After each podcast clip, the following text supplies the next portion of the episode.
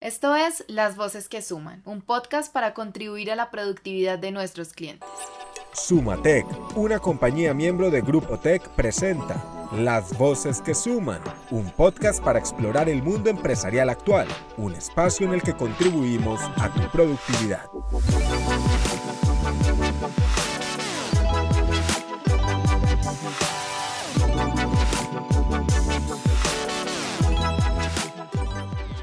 Hola, bienvenidos una vez más a Las Voces que Suman, un espacio de Sumatec, una compañía miembro del Grupo Tech para aportar a la productividad de nuestro país. Soy María Alejandra Rodríguez y hoy continuamos en esta segunda temporada de Las Voces que Suman, en la que queremos mostrar el lado humano de las compañías. En nuestro último episodio hablamos sobre el aporte del sector de la construcción al desarrollo de Colombia y hoy tendremos un episodio sobre claves para la alta dirección. Para ello nos acompaña Jorge Iván Gómez, él es profesor de tiempo tiempo completo de INALDE Business School, experto en estrategia, gobierno corporativo y dirección general. Bienvenido, Jorge Iván, a nuestro podcast. Muchas gracias, María Alejandra. Recibo un saludo muy especial para usted y para toda nuestra audiencia. Yo quisiera, Jorge Iván, que tú nos contaras un poquito de quién eres tú de una forma más personal. Ya vimos como un poquito de tus logros en tu vida profesional, pero ¿quién eres tú y qué te apasiona? Gracias, María Alejandra. Yo soy un apasionado del mundo de la empresa y sobre todo del mundo de crear y mantener clientes. Tengo una filosofía en la vida y creo que lo más importante de una empresa es construir clientes de largo plazo. Cuando hacemos eso estamos avanzando hacia mayor productividad y mayor capacidad en las organizaciones. Soy profesor de una escuela de negocios, se llama INALDE Business School es una escuela de negocios de la Universidad de La Sabana. Asimismo, soy miembro de juntas directivas de empresas en Colombia y Panamá. Y de igual modo hago trabajos de consultoría y asesoría en tres grandes temas. Primero, le ayudo a las organizaciones a construir sus gobiernos corporativos. Segundo, ayudo en sus procesos de planeación estratégica. Y tercero, les ayudo en sus temas relacionados con capacitación de la alta dirección. A eso me dedico. Dada mi actividad principal, pues sin duda mis hobbies son la lectura, el estudio y naturalmente me gusta mucho el cine y el deporte. Esos son mis grandes hobbies y aquello que más me caracteriza es que tengo una misión en la vida y es ayudar a los empresarios a alcanzar sus objetivos. Muchas gracias Jorge y para comenzar nuestra conversación sobre claves para la alta dirección, ¿qué es importante para un alto directivo? Lo primero es que vamos a enfocarnos en un alto directivo de empresa, porque una cosa es alto directivo de organización y otra cosa es alto directivo de empresa. Entonces, para un alto directivo de empresa son fundamentales tres cosas. La primera, un alto directivo de empresa tiene que tener una mirada puesta en algo muy importante en las organizaciones que llama la comercialización o las ventas. Le hace los ingresos. Una compañía nace, subsiste y perdura en el tiempo gracias a su capacidad de generar ingresos en el tiempo. Y una de las tareas fundamentales de todo directivo es tener metas claras, seguimiento claro y gestión clara frente a las ventas. Eso es lo primero. Las ventas garantizan el presente de la compañía las ventas garantizan que la compañía subsista y las ventas garantizan que la compañía pueda satisfacer las expectativas tanto de los dueños como el resto de grupos de interés, como los empleados, los proveedores, etc. Pero sobre todas las cosas, las ventas garantizan sostenibilidad. Luego viene lo segundo, que es la innovación. ¿Y la innovación en qué? En producto, en servicio porque la innovación me permite crear nuevos productos, nuevos servicios, eh, nuevas líneas que son las que van a garantizar las ventas futuras. Es decir, la comercialización en las ventas me garantizan el presente, pero la innovación me garantiza las ventas del futuro, del mañana, de lo que hoy no es, pero mañana será. Y por eso la segunda tarea fundamental es la innovación enfocada en valor, esto quiere decir una innovación enfocada en clientes, nuevos productos, nuevos servicios, ¿Cómo reemplazo productos o servicios que ya están en su ciclo de vida decayendo? Y lo tercero es la tarea fundamental del directivo que además de la comercialización o ventas y la innovación se llama el liderazgo. El liderazgo yo lo resumo en tres letras para que uno lo recuerde fácil y lo pueda aplicar. HCS. ¿Qué significa HCS?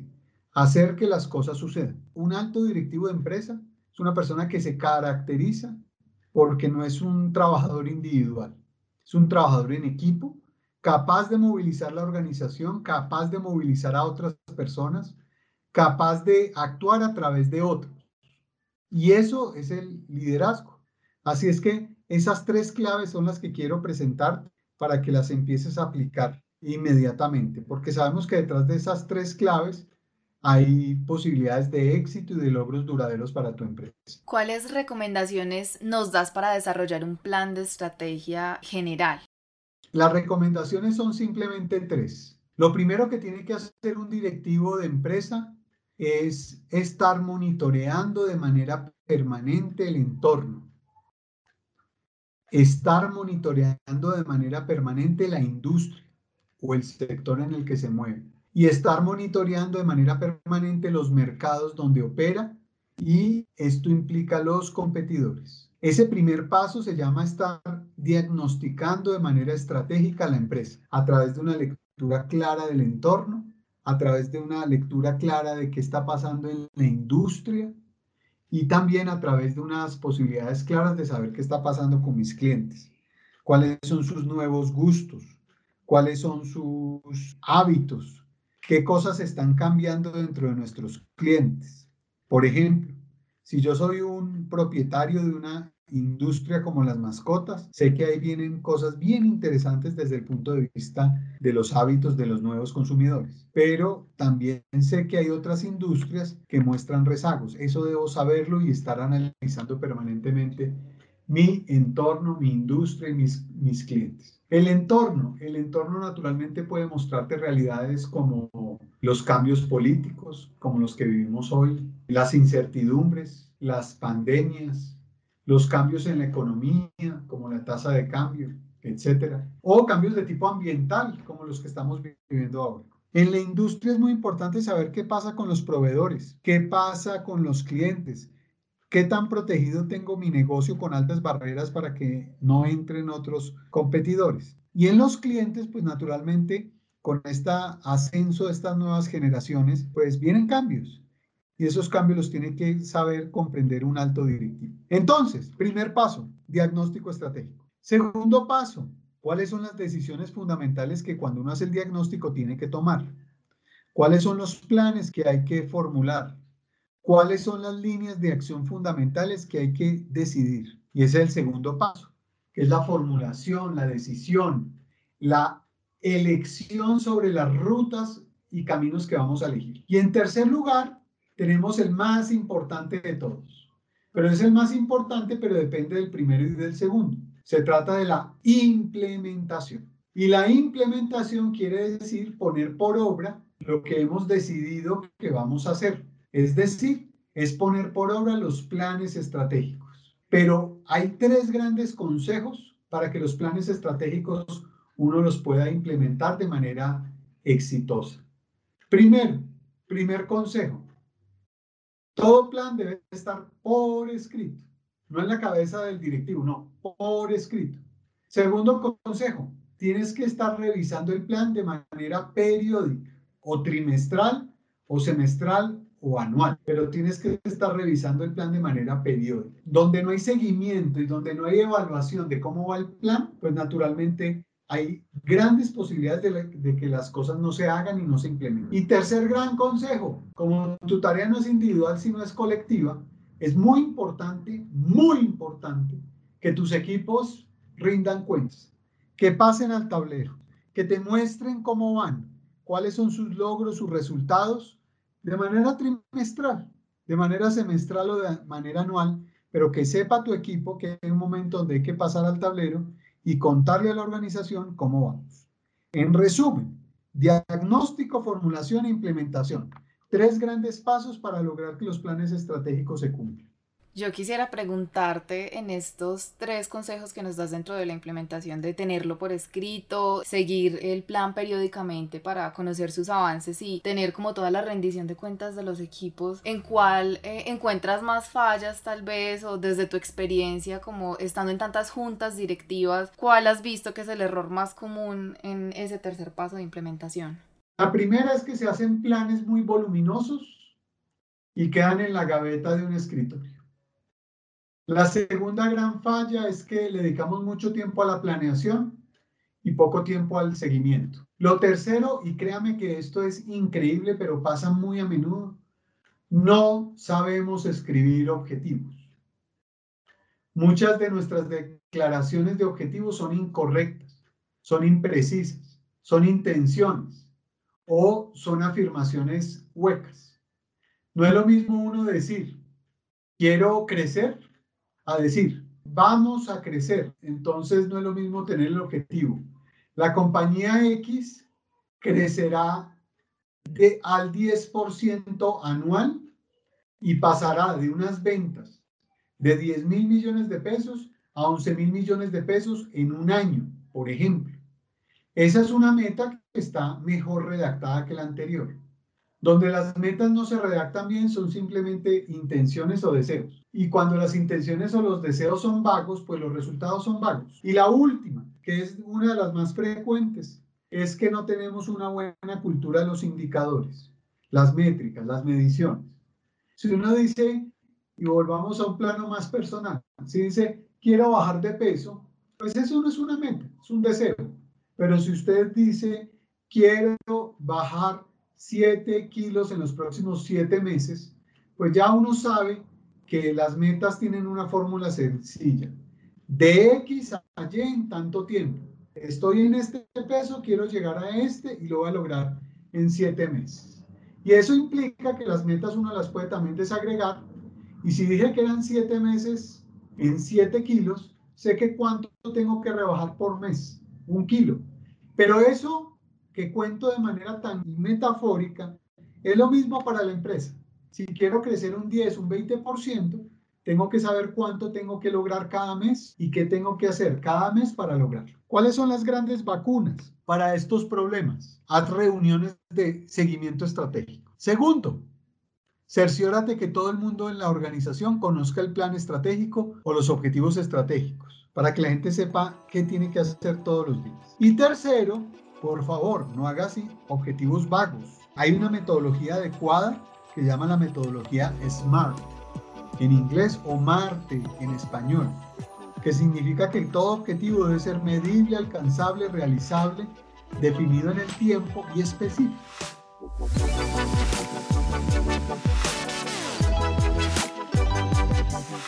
Suscríbete a nuestro canal desde la plataforma que nos estés escuchando, Apple Podcasts, Spotify, Google Podcasts o YouTube para que siempre estés al tanto de las novedades de las voces que suman. En Sumatec, una compañía miembro de Grupo Tech, le ponemos el corazón a cada detalle. Jorge, ¿qué lineamientos deben seguir las compañías que aún no han logrado acoplarse a las demandas que el mundo exige? Hay dos tipos de empresas las que están sufriendo la transformación digital y las que están a punto de sufrirla. ¿Esto qué quiere decir? Lo voy a decir de manera gráfica y sencilla. A cada negocio le llega su Uber. ¿Esto qué significa? Que estás a punto de entrar en un torbellino llamado transformación digital. Y esto no implica tener página web o una aplicación móvil. Significa incorporar la tecnología la innovación y sobre todo la comunicación a través de Internet a tu cadena de valor, tanto en la producción como en la distribución, como en la comercialización, para tú entrar a un mundo que es el mundo nuevo del relacionamiento. No tengo que decirte que hace 20 años o hace 10 el periódico lo recibíamos en casa y lo leíamos en casa. Ahora tú ya sabes por propia experiencia que el periódico lo lees desde tu móvil. Y eso va a pasar y eso pasa en todos los negocios, en todas las actividades. Antes este podcast era una actividad propia de una emisora de radio. Probablemente tus hijos te digan una emisora. Eh, no te entiendo. Yo solo te entiendo lo que veo por el TikTok o por el Instagram o por los live session de Instagram o de Facebook, porque el mundo cambió y el corazón de ese cambio se llama Internet. Internet es el corazón de una gran transformación digital. Entonces, ¿cuál es mi invitación y mi llamado? Tomarse en serio la transformación digital, darte cuenta que este es el momento, la pregunta no es si lo haces o no lo haces, la pregunta si lo haces es cuándo porque la transformación digital vino para quedarse y tú ya eres un consumidor de transformación digital. Ya ves televisión por Netflix, estás en Disney Plus, estás viendo videos en YouTube, escuchas música en Spotify y tantas cosas más que han afectado tu vida moderna. Pero vienen más cosas y vienen cosas que van a hacer disrupciones para tu negocio. Hay un dicho del fútbol que dice que el que no hace los goles los ve hacer. Y entonces el llamado es que hay que hacer goles con clientes, con transformación digital, renovando y transformando nuestros modelos de negocio para que no seamos espectadores del cambio y podamos ser activos protagonistas del nuevo cambio y la nueva sociedad que ya estamos viviendo. La pandemia aceleró el cambio y naturalmente eso debemos verlo y tomar acciones y medidas ya mismo. En un artículo reciente que escribiste, denominaste al coronavirus como el cisne negro de las estrategias empresariales. ¿Por qué cisne negro y cuáles caminos deben tomar las compañías para salir adelante en esta crisis? Esa es una metáfora que indica que lo usual es que todos los cisnes sean blancos, pero cuando hay un cisne negro es una rareza. La última pandemia que vivimos fue en 1917, fue la gripe española. Y jamás imaginamos que vamos a tener otra pandemia y por eso la pandemia fue una rareza para la cual hoy no estábamos preparados. En el año 2019 empezamos a ver otro fenómeno endémico que empieza a cobrar mucha fuerza en América Latina, es el movimiento de la protesta social y lo que está sucediendo en las calles. Ya vimos lo que pasó en Chile, ya hemos visto lo que está pasando en nuestro país, en Europa. En general estamos viendo cómo la protesta social está ocupando un lugar muy importante en muchos ciudadanos y empezamos a descubrir que hay bastante inconformidad, hay mucho descontento, sobre todo en cabeza de la población joven. Eso que era una rareza, que fue la manifestación del 21 de noviembre del 2019, a fecha de hoy sabemos que se está volviendo en algo que realmente nos está mostrando un cambio social y político muy profundo. Y entonces uno frente a eso, ¿qué tiene que descubrir? Que tenemos que tener pensamiento estratégico.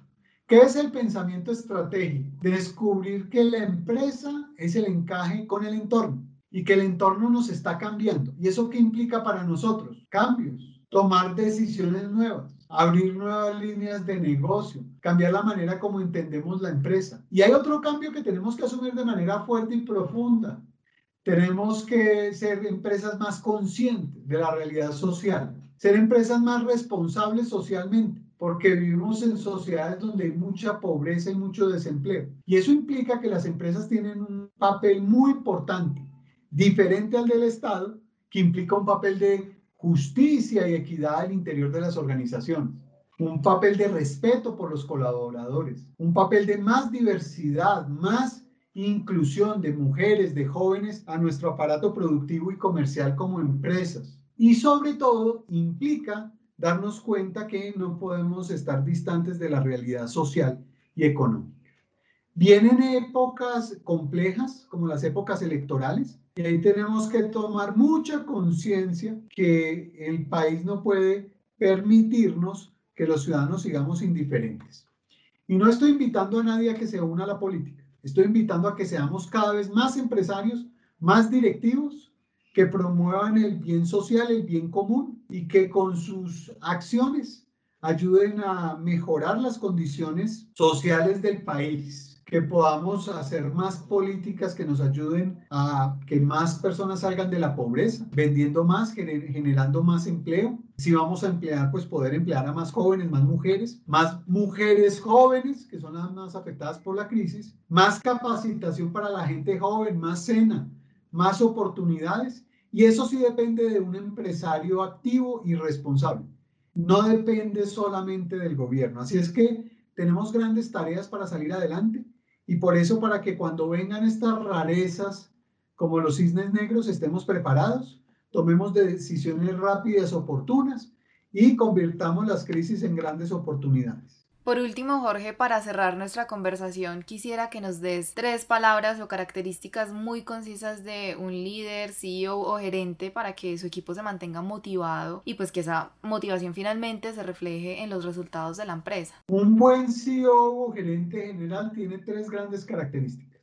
Una es arquitecto del propósito de la empresa, del objetivo, de la misión, a dónde estamos y dónde queremos llegar y por qué existimos. Segundo, es un líder organizacional. Se encarga de que la organización se mueva a más velocidad de lo que uno pudiera imaginar. Y tres, es un líder personal. Es decir, es una persona que con su ejemplo, su integridad, sus virtudes, su buen obrar, su comportamiento respetuoso, diligente y responsable, es el que marca la línea de pauta para la empresa. Todo CEO es un vivo reflejo de lo que la organización quiere ser en términos de sus valores. Pero por eso hay quien dice que las empresas son sombras alargadas de su CEO o gerente general, porque él marca la pauta, la identidad, los valores e incluso la integridad total de la organización a través de su buen ejemplo. Jorge, gracias por ser una voz que suma y por haber compartido este espacio con nosotros. Con mucho gusto, Alejandra. Un saludo muy especial a toda la gente de Sumatec. Sigan haciendo país a través de esa gran labor y gran misión que se tiene para Colombia, a través de darle más calidad de vida a la gente mediante un ecosistema ferretero de alto impacto para el país. Y ustedes, gracias por habernos acompañado en las voces que suman. Sumatec, una compañía siempre confiable. Hasta aquí las voces que suman. En Sumatec, una compañía miembro de Grupo Tech, contribuimos a la productividad de las empresas para el crecimiento económico y social. Comparte este podcast y síguenos en nuestras redes sociales. Arroba Soy Sumatec.